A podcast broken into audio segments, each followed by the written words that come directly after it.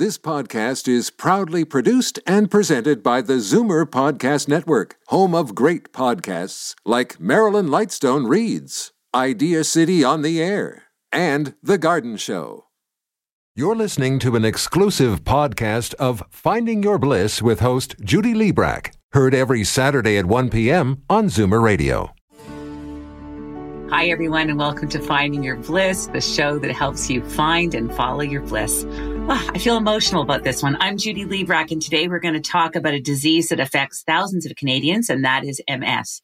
MS is a chronic autoimmune disease of the central nervous system, and since that includes the brain, spinal cord, and optic nerve, MS can affect vision, memory, balance, and mobility. In fact, Canada has the highest rate of multiple sclerosis in the world, and the disease is known internationally as Canada's disease. St. Michael's Hospital in Toronto is one of North America's busiest MS centers, which is where one of my illustrious guests today, Richard Markle, has been going ever since he was diagnosed at 30 years old, and that was over 34 years ago. He and his wife, Mary Lawless, are the subjects of a short film all about MS called Richard and Mary, created by actor and filmmaker Emily Lawson. What's wonderful about the film is that it is mostly a love story and it is being featured at the Toronto Short Film Festival from March 18th until March 21st at the Paradise Cinema. And we'll have more about that at the end of the show. Let me tell you a little bit more about the filmmaker and actor, Emily Lawson. Emily Lawson's films explore the landscape of the intimate female experience. As an actor, Emily can be seen in the HBO series Station 11, directed by Hiro Murai and Jeremy Podeswa, as well as in Lina Rodriguez's forthcoming feature, So Much Tenderness, supported by the TIFF Talent Lab, Technicolor, and Telefilm. Emily is currently in post production for her short, Sit, funded by the Canada Council for the Arts, but she is here today to tell us more about her inspiration for her beautiful short film, Richard and Mary. Emily Lawson, welcome to Finding Your Bliss. It's so wonderful to have you here. Yeah, thanks so much for having me. Emily, without even knowing you very well, I already know that you have the biggest heart wanting to feature your Uncle Richard and your Aunt Mary in this heartbreakingly beautiful film. Can you tell us more about your brainchild and what motivated you to make this short film, which is being screened at the Toronto Short Film Festival, as mentioned on March 18th? Mm-hmm. Absolutely. The initial grand granule for the film is sort of two parts. One is just knowing my Aunt Mary and Uncle Richard my whole life and always being very inspired and, and taken by the level of commitment that they had to each other. So that was first and foremost. And the second thing was a mistake that my mom made. So my mom is Mary's sister, and she told me that when my Aunt Mary and Uncle Richard first received uh, his diagnosis, that they had essentially practiced for what their life was going to be which I, I found to be just the most sort of authentically romantic idea I had ever encountered that these two actors dealing with the eventuality of Uncle Richard losing his bodily autonomy had taken it as like a, an opportunity for rehearsal that they would practice pulling each other around on blankets and picking each other up and putting them in tubs, which Aunt Mary quickly uh, clarified was not accurate. but um, that started the journey of, of wanting to interview them and hear more about what those early days looked like and felt like for them. You've talked about how in the research process for the film, Richard and Mary, your film, you based it completely on the real life experiences of your Aunt Mary and Uncle Richard, and that mm-hmm. involved extensive interviews. Can you tell us more about that? Mm-hmm. Yeah, I mean, that, that was probably my favorite part because it just entailed me getting to sit down and listen to hours of stories some of which are very funny and I don't know, not necessarily what you would associate with the heartbreak of receiving a difficult piece of news like that. Little moments of discovery, like my, my Uncle Richard realizing that something was seriously wrong when he lost to my father at squash. that there was no way Carrie Lawson could possibly beat him at squash, so he had to go to a doctor. So just getting to sit back and you know have people share years and years of experiences, some of which were funny and some of which were heartbreaking and all of which just had this level of specificity because it, it was what they lived. Mm-hmm. Mm-hmm. The film, which is an example of hybrid filmmaking, bridges the gap between narrative and documentary. And you've described the film Richard and Mary as having certain beats to hit, but it was mm-hmm. also heavily improvised to give it its naturalistic tone. Can you tell us more about this approach and what made you choose it? Mm-hmm. So, uh, trying to capture that that level of specificity and the intimacy of the story was the primary drive to shoot it that way, rather than having it be this very stilted, scripted piece. What I wanted to essentially do was to take all of the anecdotes that they had shared with me and my, my co-actor uh, Ted Charette and uh, try and capture the spirit of those and actually go through those experiences. And so, a, a, big part of that in the centerpiece of the film was me actually attempting to do what my Aunt Mary had to do time and time again, which was to pick up her partner and move him at, at moments when he was having an episode. Uh, mm-hmm. Uh, and I, I don't think that we could have captured the intensity or immediacy of that experience without actually going through it. And, and that set piece in the film, while it plays out in an edited, I think, four and a half minutes at the end of the day, took 27 minutes each time we did it. Mm-hmm. It took 27 minutes of me lifting him up and carrying him up the fire escape and bringing him inside. And we, we could only, the both of us, do it three times. It was also the reason why I chose to bring on a, a cinematographer whose experience was in documentary so that she could just be with us and, and follow and um, stay present in those very, very long takes. I wept many times and it's it's 12 minutes long so i wept a lot in those 12 minutes had to cover my eyes for some of it was flinching and i'm not sure if it's because i know the subject so well mary and richard are my mm-hmm. dearest friends of over 40 years or if anyone would have this kind of reaction. So i'm just wondering what has been the feedback from audiences about the emotional and gripping impact of this film? You know it's interesting. I think younger people tend to watch it and they think it's very quaint because uh, they're presented with this incredibly difficult situation and then two people kind of writing a check that they don't know if they can catch, where they promise to go through it together. Mm-hmm. Older people tend to look at it and they see themselves in it and they see these crux point moments where they've made decisions about what the rest of their life is going to be women look at it and they they see so much labor that is generally not recognized so much work and so much weight that they've had to carry and, and have loved to do because they love the people they're carrying and and men have a really hard time watching it. My both of my brothers really struggled with it because it's a really difficult eventuality to fathom. So I think pe- people come to it from very different places. Mm-hmm. I want to talk to you about the fire escape scene and how the character of Mary, who in real life and in the film is a very slight person and has to carry the character of Richard, who's a tall, six foot two, dark and handsome man, off the balcony and into the house. And this was some of the most compelling filmmaking I've ever seen. As I mentioned earlier, sometimes hard to watch. And I would love it if you could tell us what made you choose to tell this part of the story. Mm. Yes, I mean it's it's an interesting sequence because in essence, it's moving somebody maybe 20 feet. It's not a very far distance. But I, I chose to do it because it, emphasizes how something as simple as moving somebody 20 feet becomes this high stakes set piece. Like it, it's the ballet of a much tinier body having to maneuver a bigger person. It's exceptionally difficult. Mm-hmm. And I think I think that's what makes it so heartbreaking and so difficult to watch is that it, it is such a small distance. It is such a little thing. But when you can't do it, it's devastating. It stops everything. It, it stops your entire day. It stops everything around it. So I, I, I also wanted to, in a way, experience even just a, a part of what my Aunt Mary had gone through. That there's there's something very unique about actually getting to walk in somebody's shoes because that's that's not something I've ever had to do and it, it was very intense for everyone involved, both Ted and I and our cinematographer Gabby. At the end of each take, we would all just sort of lay there on the ground inside of the apartment and need to recover and just mm-hmm. take in that this is real for, for other people. Mm-hmm. That we could we could stop if we wanted to, but we decided to push through it because my Aunt Mary couldn't stop. Mm-hmm. I was wondering, and I was going to ask you what it was like for you to play that character of Mary, given that you love your Aunt Mary. So you're the filmmaker and you're also the actor here and you're also a human being. Mm. And on an emotional level, that what that was like for you doing that scene. Very intense. It was a very intense experience. Again, it's it it, it was moving back and forth between all of those roles is is difficult and then also confronting the reality of what this feels like and and just how hard it is to actually accomplish that feat of picking up someone much larger than you and moving them inside and realizing that this was done again and again and again and again over many many years.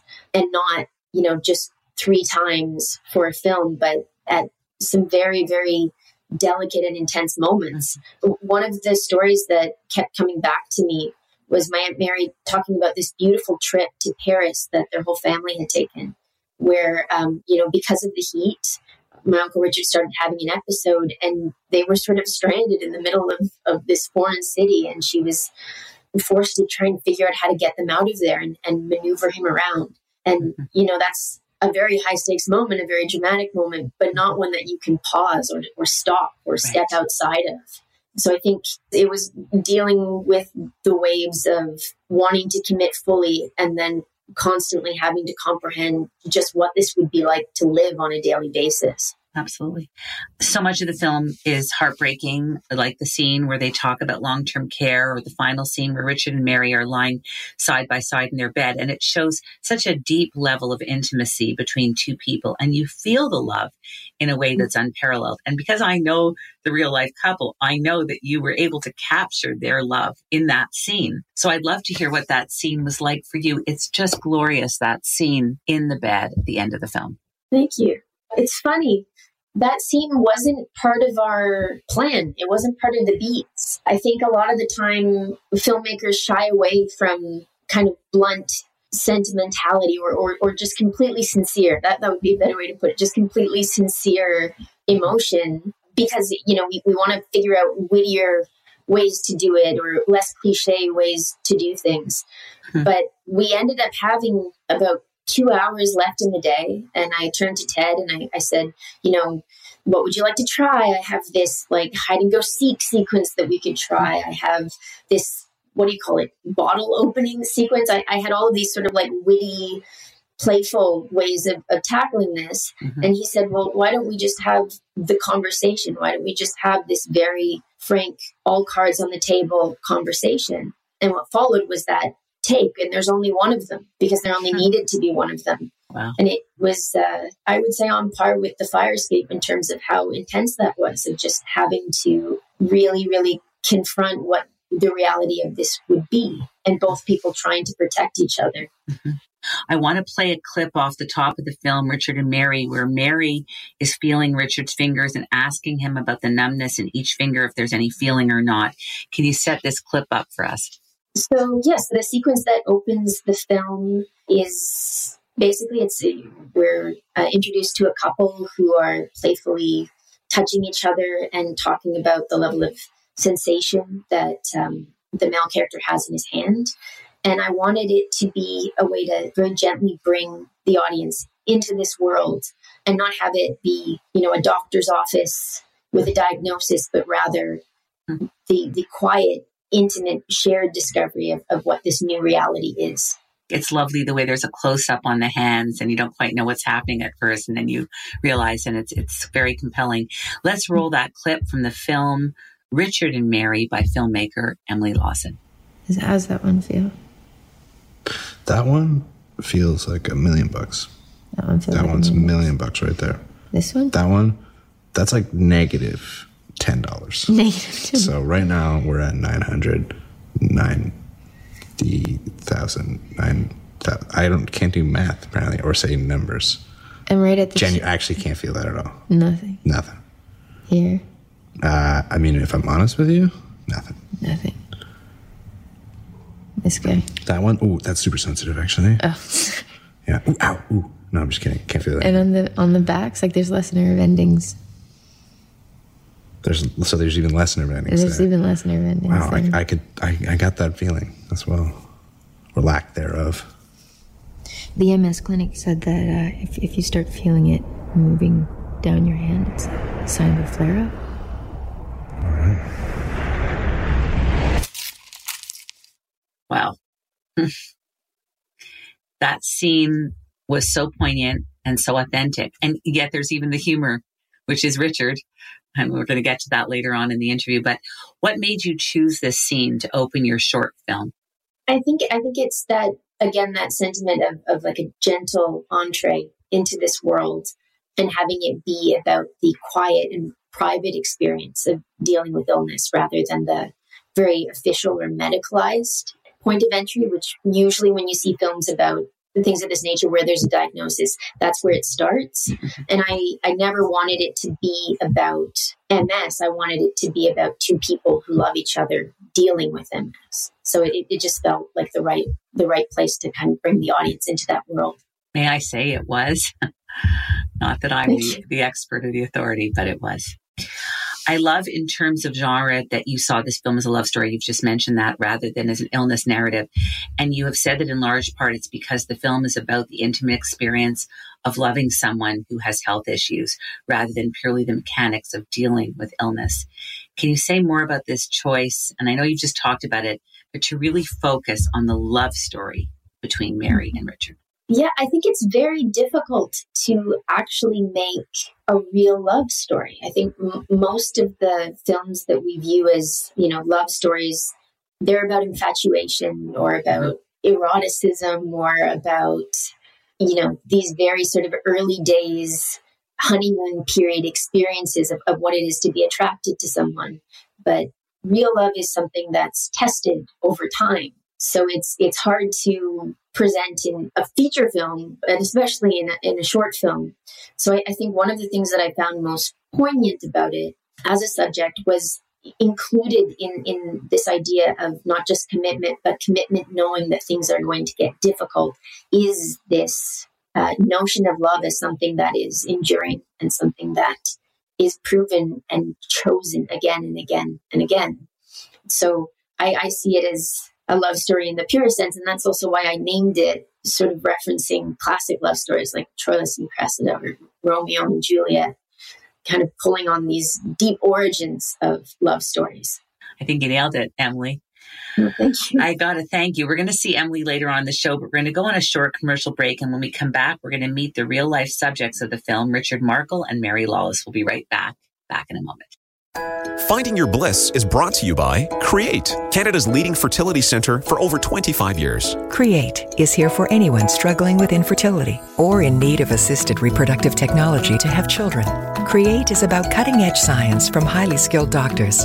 In unprecedented times like these, Create is about ensuring the safety of all patients and staff. Create has made important changes to protect you by ensuring social distancing, wearing masks, as well as screening before entering. So, what about the bundle of joy that you've been hoping would come into your family? Create Fertility Center is here for you. Visit createivf.com to keep up with the latest changes and learn about Create Fertility Center's comprehensive care for every fertility journey.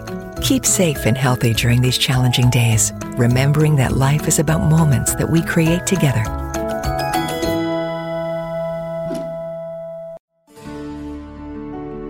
We are back, and this is Finding Your Bliss on Zoomer Radio, AM 740, FM 96.7. We're now joined by Richard Markle and Mary Lawless. And I have to share that Mary and I have been dear and best friends since we met in first year university studying theater at York University. And very shortly thereafter, I think I met Richard on the same day that Mary met him for the first time and knew him as her boyfriend and of course later on as her groom and her husband. And not only was I at her wedding as an attendee, but I was their maid of honor. I also remember the day that Richard was initially diagnosed with MS. It was at my 30th birthday party. Let me tell you a little bit more about Richard Markle. Richard was diagnosed with MS in 1990, the relapsing and remitting form of MS. He first noticed something, as Emily mentioned, something that was wrong when he was playing squash with different friends. His coordination and energy were off. He was really affected by the heat and he was unable to jog, exercise, or take a hot shower without experiencing double vision. For a few days, Richard had double vision full time and began wearing a patch. He was still waiting to see a doctor. He finally had an appointment with a neurologist at their local hospital and an MRI, and then he was diagnosed with MS. He was referred to the MS clinic at St. Michael's Hospital in Toronto. Over his 30 plus years of MS, Richard has described periods of exacerbation and wellness. Early in the disease, he says this, and I quote, I experienced MS symptoms for periods of time and then they went away for the most part, and I would generally feel well again. In the past number of years, the disease has changed to secondary progressive, which means there's really no improvement after a flare up. It's a gradual decline. I went from using a cane to a walker to now full time in a motorized wheelchair. We are very fortunate to have a fully accessible home, a bungalow, that we worked with the builders to increase wheelchair accessibility. I have all the equipment, medical bed, Hoyer lift, roll in shower, reclining wheelchair, and PSW support three times a day. Mary supports these visits and, of course, my needs that I have between the visits throughout the day and the night. I've lived with MS for over 30 years. I've been married to Mary since 1983 and have benefited from Mary's love and support. We've had two adult children, Kate and Ariana. Richard studied at the University of Kent in the UK and the University of Bordeaux in France. He holds a BA in theater from York University and a master's in drama studies from the University of Toronto. His Bachelor of Education is from the University of Toronto. As an educator, he has worked as a drama teacher and department head as well as six years as integrated arts consultant for the York Region District School Board. He says that even with MS, he's been able to live his bliss, traveling for both work and pleasure to France, England, Africa, Norway, Ireland, Mexico, and other glorious destinations. Richard's wife is Mary Lawless. Mary is a passionate educator with extensive experience in curriculum design, instructional strategies, and teacher professional development. She earned her BFA in theater performance from York University and an MA and B.Ed from the University of Toronto. Throughout her career and the York Region District School Board, she has served in a variety of professional roles, including secondary English and drama teacher, curriculum consultant, curriculum coordinator for secondary school programming, district administrator for student success, and secondary principal. Mary has led teacher professional development at the board university, and provincial level, and has served on numerous writing and presentation teams with the Ontario Ministry of Education. Mary is married to Richard, the love of her life, and is his full time caregiving support. And as mentioned, Mary is also the mother to their adult children, Kate and Ariana. Richard Markle and Mary Lawless, welcome to Finding Your Bliss. Thank you. Richard, you are one of the bravest strongest people that I know who has never complained. And in fact, sometimes you do the opposite. You keep it all inside. And I remember my late father always saying that you had such great dignity and class, and he was always so impressed by you. Can you tell us some of the MS symptoms that you experience every day that you have to go through? I didn't want to list them. I thought it'd be better to come from you who's actually experiencing this. Okay. I can start with this morning, you know, making sure that I have a, a fully operational hospital bed as my bed, uh, a Hoyer lift next to my bed if needed, because I don't need it all the time, but from time to time I do need it. That is to say, if I have a fall, if I if I slide off my bed or not able to to shimmy my way over to my wheelchair uh, from my bed using my sliding board, if I'm not able to do those kinds of things, I have wonderful support of things like a, a Hoyer lift.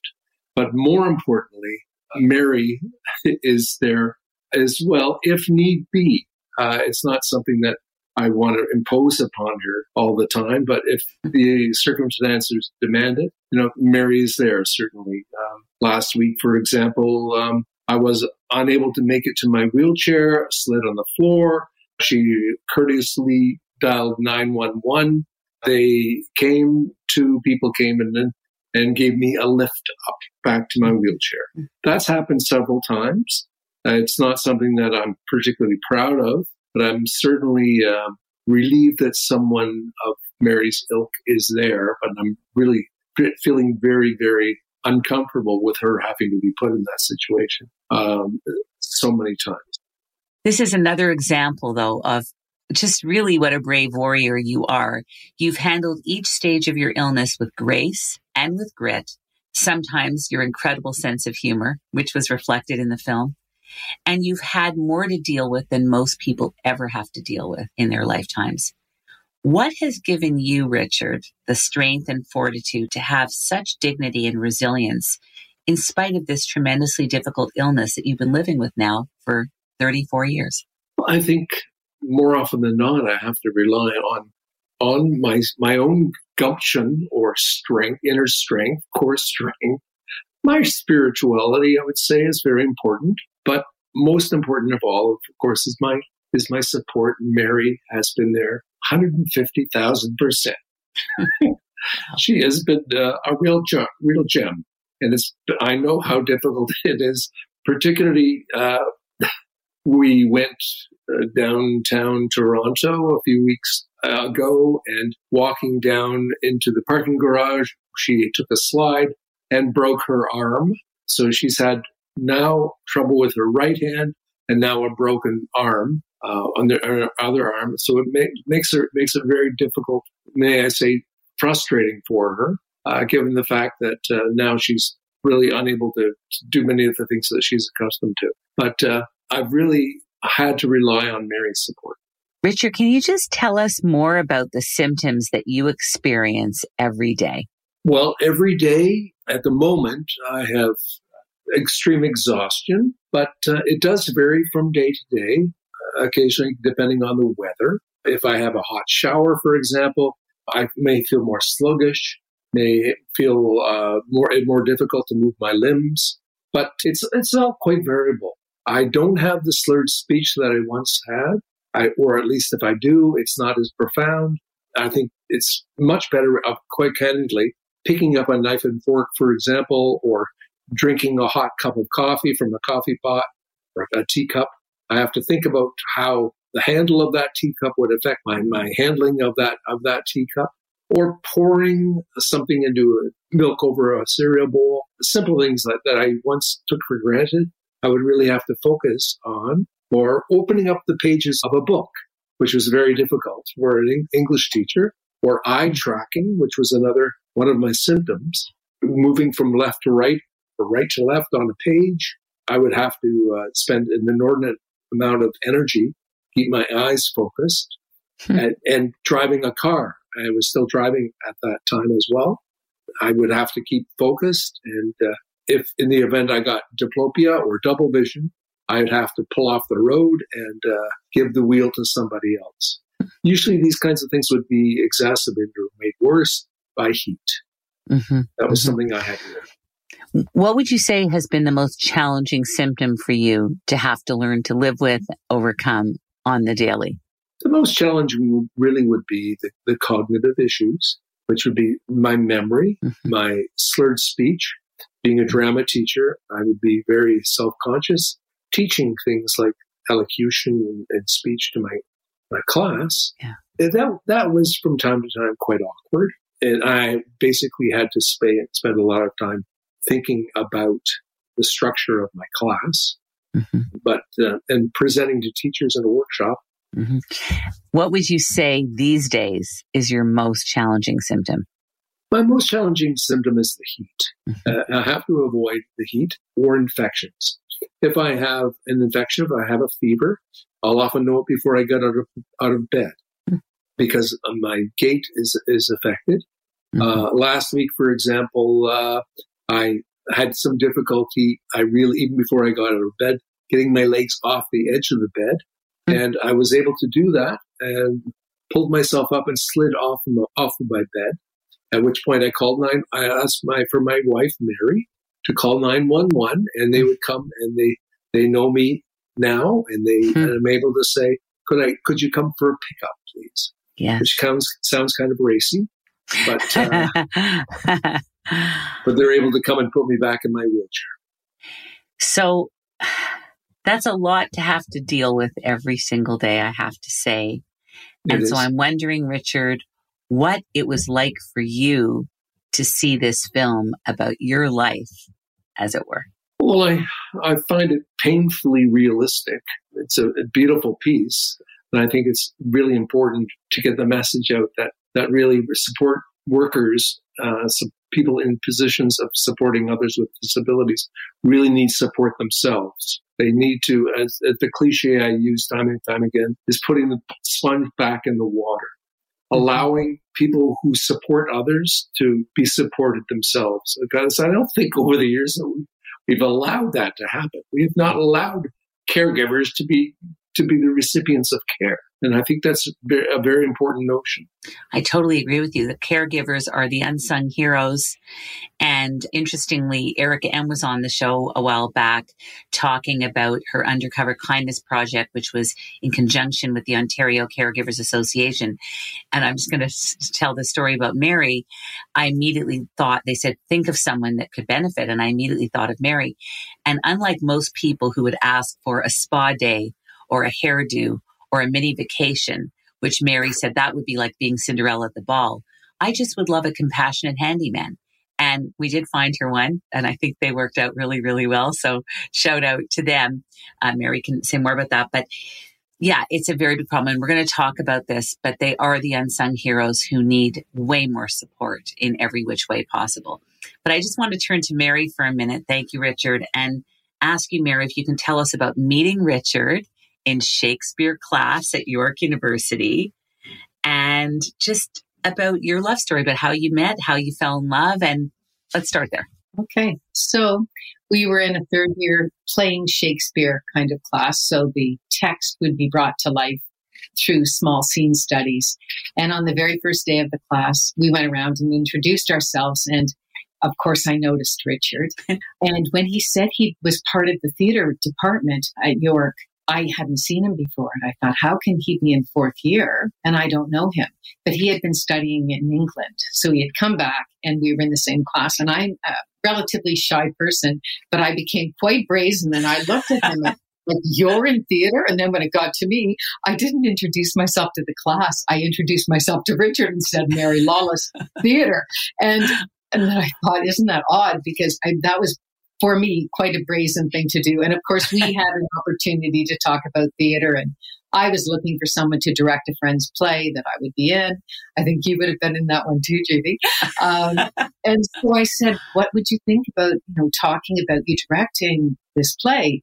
And we went to the grad pub and we talked for hours. Very little about the play, but uh, we it started there. And you know, it's funny, Emily. You spoke about uh, your mother saying that we were practicing for MS. It seems like from the very beginning we were practicing to be able to deal with adversity.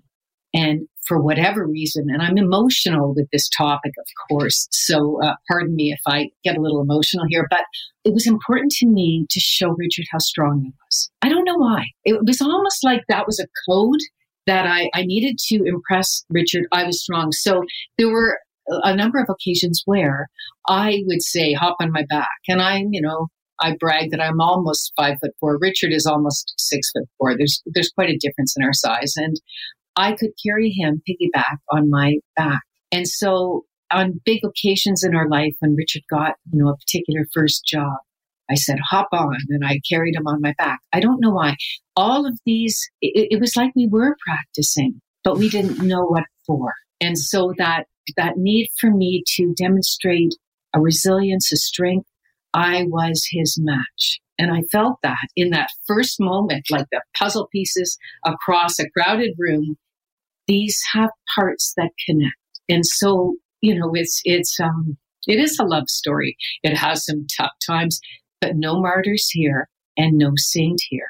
I'm feisty, but I, I've learned a lot on this process of loving Richard and mm-hmm. also learned a lot about how important it is to love myself. And there's points where loving Richard without questioning some of the requests is not loving myself. And so that's the tension. And I, I, I find that a very interesting, um, I'm strong, but I'm, I'm human. and human frailty. I can break bones. I can tear ligaments in the physical caregiving. Yeah. I can be, you know, feel abandoned by my, my love partner because for whatever reason, before I realize it, he's unable to support me in the way that needs to be. It may have been in the early days housekeeping, you know, mm-hmm. vacuum for goodness sakes. Why can't you vacuum? Why can't you keep up with the work? Not understanding that MS was in place. So we named MS, I named MS Match Sleebly. And MS, when it was in town, there was usually tension. And I thought, okay, there's three of us in this bed right now. Match Sleebly is in the house. And by naming it, it gave us a little bit of distance from it. Mm-hmm. And I could appreciate Richard, but I also could separate the disease from Richard mm-hmm. because it comes on surprisingly quickly. And in the early days, it can depart as well. And you can forget, you know, uh, I, I guess a little bit about you get into a false sense of everything's all right now. And then there's a reminder, but you also need to not get lost in it's only dark because it does get light.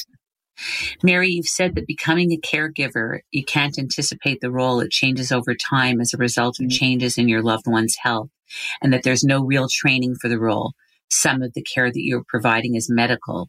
Can you tell us some of the things that you've had to do that you never thought you'd have to and how it's evolved over the years? Before you answer that, we're going to go on a short commercial break and we'll mm-hmm. find out some of the care that Mary had to provide for Richard when we come back. Back in a moment. Finding Your Bliss is brought to you by Create, Canada's leading fertility center for over 25 years. Create is here for anyone struggling with infertility or in need of assisted reproductive technology to have children. Create is about cutting edge science from highly skilled doctors. In unprecedented times like these, Create is about ensuring the safety of all patients and staff. Create has made important changes to protect you by ensuring social distancing, wearing masks, as well as screening before entering. So, what about the bundle of joy that you've been hoping would come into your family? Create Fertility Center is here for you. Visit createivf.com to keep up with the latest changes and learn about Create Fertility Center's comprehensive care for every fertility journey. Keep safe and healthy during these challenging days, remembering that life is about moments that we create together.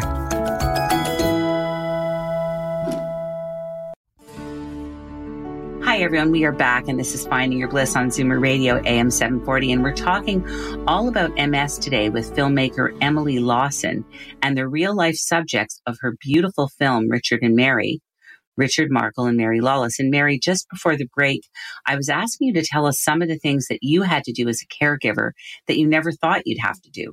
And how has it all evolved over the years? That's a great question. And I think this is true for so many caregivers. You start out and you are an emotional support for your beloved. Sometimes you're doing some physical things, like you may be helping transfer. And then as someone's condition becomes more medically managed, you are providing wound care. You're clearing an IV line. You are giving needles. You are giving enemas, suppositories, catheterizing. You are helping with transfers using Hoyer lift.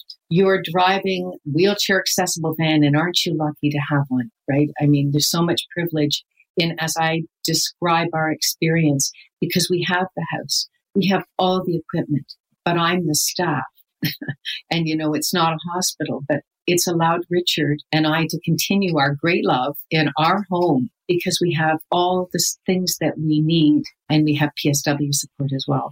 But I guess one of the biggest things is advocating on behalf of your loved one. Mm-hmm. When the disease is present, when MS is in the house, mm-hmm. someone seeing Richard is only able perhaps to see the disease. They aren't able to see the happy guy who drove himself into the hospital, had a test that triggered something, and an MS response happens. And people will see Richard or someone else and see the exacerbation, but not realize this person is a teacher. This person is uh, a father of two children. And in those moments, I have to know his history. I have to represent him and advocate and always see Richard and not overstep so that I become Richard's voice, which is mm-hmm. problematic too. You, you mentioned you need to know his medical history, coordinate and document all medical appointments, ask questions, advocate, but also host most family and friend mm-hmm. gatherings because your house is the only one that's accessible for Richard. And this is something I just want to put out there that we just need to be more accessible in this province and in this country to make it way more possible. Like, I, I just wish that every home had wheelchair accessible entrances and that homes were built that way, all of that. As I mentioned to Emily, there were times when it was hard to watch the film. I had to cover my eyes. I wept throughout it. I mentioned the fire escape scene. And I'm just wondering if there's a part of the film that was particularly hard for you to watch or to see reflected back for you. And if you can just paint us a picture of what it was like to sit there and watch the film about you and Richard. So the fire escape scene is really the one that it moves me tremendously because in that scene, Mary, the character, asks permission to call 911 right at the very beginning, and that is denied. And so that the Richard character says no. And there is a desire to be private, to say things are normal, to not confront how horrific this situation is. Mm-hmm. And so for years, and I know I'm not the only one, I didn't call 911. I would carry Richard. I would get a sheet, roll Richard on the ground onto the sheet, and then drag the sheet to a place where Richard could find his way back up. We worked really hard. And I know many people who don't call for help because we want to be normal. We want to be private. We want to protect the dignity, we think, of our loved one. Mm-hmm. And our loved one is advocating for that. That scene, I just want to scream, call 911. right. call 911 because things are not normal. That's an emergency. Mm-hmm. And somehow we normalize it. We, we become desensitized. And as soon as we do that, we actually are hurting ourselves as caregivers because I physically couldn't do that. But somehow I could. I'm strong. I'm resilient. Now I'm really smart.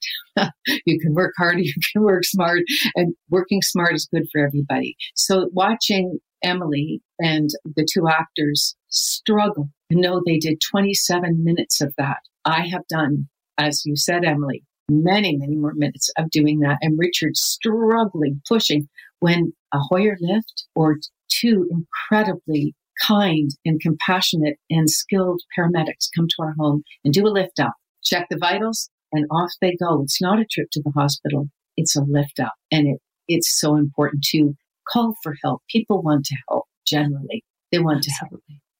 In a happier but also intense scene, and I want to uh, turn to Richard here for a minute. I was very moved by the intimacy of the scene where the two characters, Richard and Mary, are lying side by side. And I was wondering, both of you, but I'd love to start with Richard, if you could weigh in on what it felt like watching that scene at the end of the film. Well, certainly I identified very strongly. During COVID, I was hospitalized and uh, lost the ability for a short period of time to raise my head. So uh, I was concerned about swallowing and even breathing. I mean, this is at uh, Southlake Hospital here in Newmarket. But so I realized the disease has different variants. I, I identified very strongly with the character at that stage. Certainly, when he's talking about the differences in, in his, his uh, receptivity or sensitivity in his limbs, because that's something I, I experience on a, on a very frequent basis. Mm-hmm. Very powerful. You know, you began your marriage in such a romantic way, spending the first year of your marriage traveling to Paris to study theater in France together. And again, the, the love story part of the film, which really is the film, is just so beautiful and powerful. What was it like for you, Mary, to see that scene at the end of the film, the intimacy of that scene? It, was very powerful. Those pillow talk moments where you, you know, you process your experience at the end of the day. And that's processing. Can I do this? you know, and can I do it? Everyone says you're a saint. You're a, you know, not a martyr. No one says that, but oh, Mary, you're a saint. And uh, no, no. But can I do this? Do I have the strength to see this through? And mm-hmm. and to do all that is required mm-hmm. to help someone that you love so much. So I, I it was a powerful moment. It's um, a, definitely a moment of connection because that's something that you ask yourself every day and sometimes more than once during a day. Can I do this?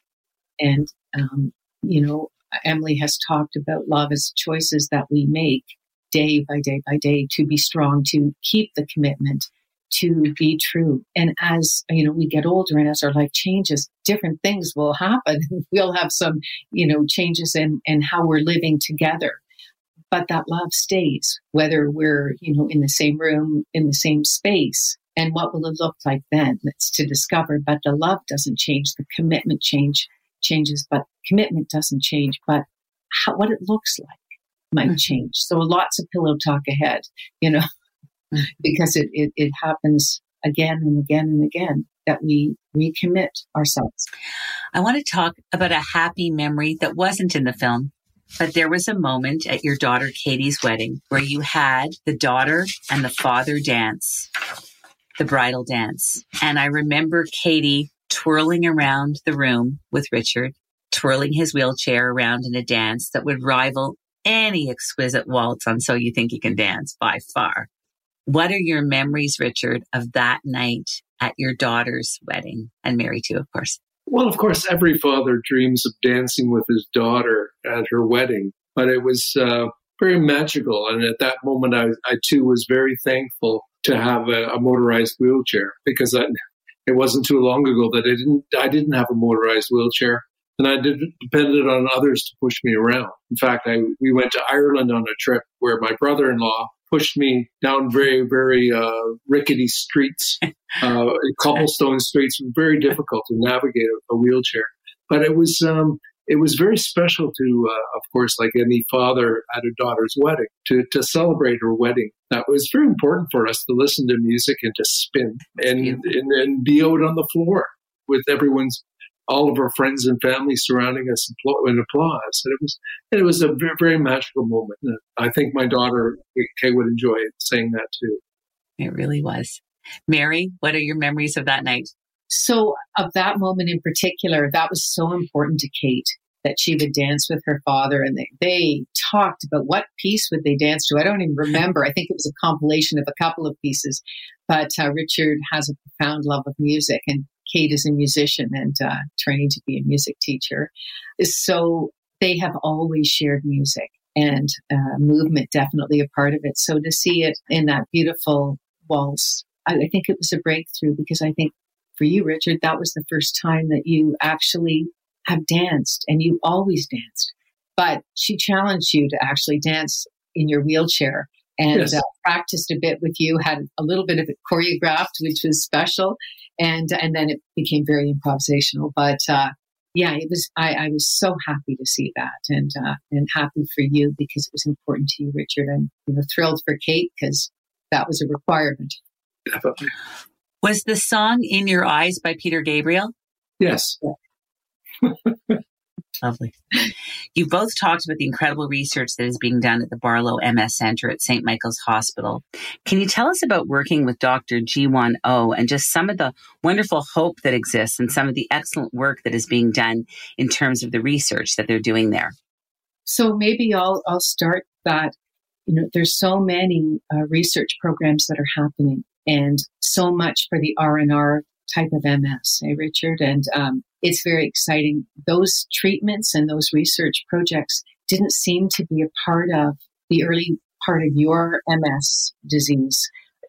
There weren't opportunities, but when you go into that building now, there's so many young people who have a diagnosis of MS who are getting opportunities to experience treatments that will improve outcomes. So it, it's just a, a beehive of excitement yoga classes. So the medical approaches, as well as very supportive therapeutic treatments as well. So uh, it's really exciting to see and very hopeful.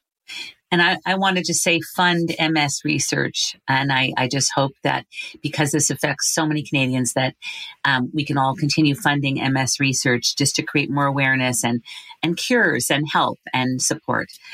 Last year, Canada's largest MS clinic opened a $42 million center at St. Michael's Hospital to advance multiple sclerosis care, education, and research. It's called the Barlow MS Center. The Barlow MS Center is ushering in a new era of patient care. The center, which occupies the top two floors of the hospital's 17 story Peter Gilgan Patient Care Tower, is a 30,000 square foot state of the art facility designed to offer coordinated care for patients living with MS, which of course is an autoimmune disease of the central nervous system. People living with MS can now see a dedicated healthcare team in one location, sort of, sort of like one stop shopping, including neurologists, nurses, social workers, neuropsychologists, physiotherapists, occupational therapists and speech therapists, neuropsychiatrists, and psychiatrists. During their visit, the patients will be surrounded by art, soaring views, and spectacular architecture meant to enhance access to care and the patient experience, making sure their treatment is customized to their needs. For more information or to make a donation to MS, please call the St. Michael's Foundation at 416 864 5000. That's 416 864 5000. Or you can email them at hello at stmichaelsfoundation.com. This is for everyone, but I'd love to start with you, Emily. What are your hopes for this film and what it can accomplish in raising awareness for MS? I, I suppose my hope is that people will watch it and they'll fall in love with the characters and see it as something on the spectrum of their own experiences because they relate to them rather than uh, something completely separate. I hope it gives a little bit of insight into just how devastating and, and sudden an episode can be. I hope that people understand it a little bit better in a, a human context. Absolutely. At the end of every show, and I know Richard and Mary, you're both avid listeners, I always ask this question. So let me start with you, Richard. What is bliss for Richard Markle? Well, bliss is uh, is enjoying the company of people who I love and uh, who obviously enjoy some of the same things that I enjoy. Listening to music with other people and community and being involved. And as a teacher, I was involved in building community for years and years. I think that's that's essential for bliss is others. Mm, you are so bang on. And Mary, what is bliss for Mary Lawless? So I love spending time with my family, my greater family, my friends. So it's very much that community. I love gardening. I love attracting birds into my garden. And and I love walking our dog Ellie. I really enjoy that the solitude of, of a walk in nature. It fills my cup. Lovely. And Emily, again, congratulations on your beautiful film, Richard and Mary. We began with you, so I'd love to end with you today. What is bliss for Emily Lawson? Bliss for me is uh, is making things. I'm probably the happiest when I'm getting to be creative uh, and when I get to share the things I make with people I love, and also in baking. I love baking. So those are my that's my happy place. That's lovely. Emily, what is the best way for people to contact you and connect with you on social media and to see your beautiful film, Richard and Mary? Probably through Instagram. That's the easiest way to get a hold of me on social media. And it's Lee Lawson with an underscore at the end. And uh, they can see it at the Toronto Short Film Festival. Our premiere spot is on the 20th at uh, 7.45. So we'll be part of one of the short film programs there. And yeah, hopefully we'll have a further festival run this year. We'll see. Fingers crossed. I, I think based on what I've seen, it, it definitely will. And I, how prophetic that in your first professional role as a film actor, your scenes were shot at the Paradise Theater when it was empty and gutted. And so it feels very fitting to share your first short film at the Paradise now that it's been restored to its splendor as a beloved hub of the Toronto film community. So pretty magical. very magical serendipity there. I want to thank all of you, Emily Lawson, dear Richard Markle, and dear Mary Lawless, for being on the show today. It's really been an honor to have you all here. Thank you, Judy. Thank you, Judy. Thanks so much. Each week, we spotlight a fabulous person like Emily Lawson, Mary Lawless, and Richard Markle, who is living their bliss and sometimes living their bliss in spite of great adversity. So, if you're an author, artist, yoga, meditation, or mindfulness expert, or really anyone who has found and is following their bliss, we would love to hear from you. We also love to feature singer songwriters on this show. So, if you're a singer, please reach out to us. Also, what did you love about today's program?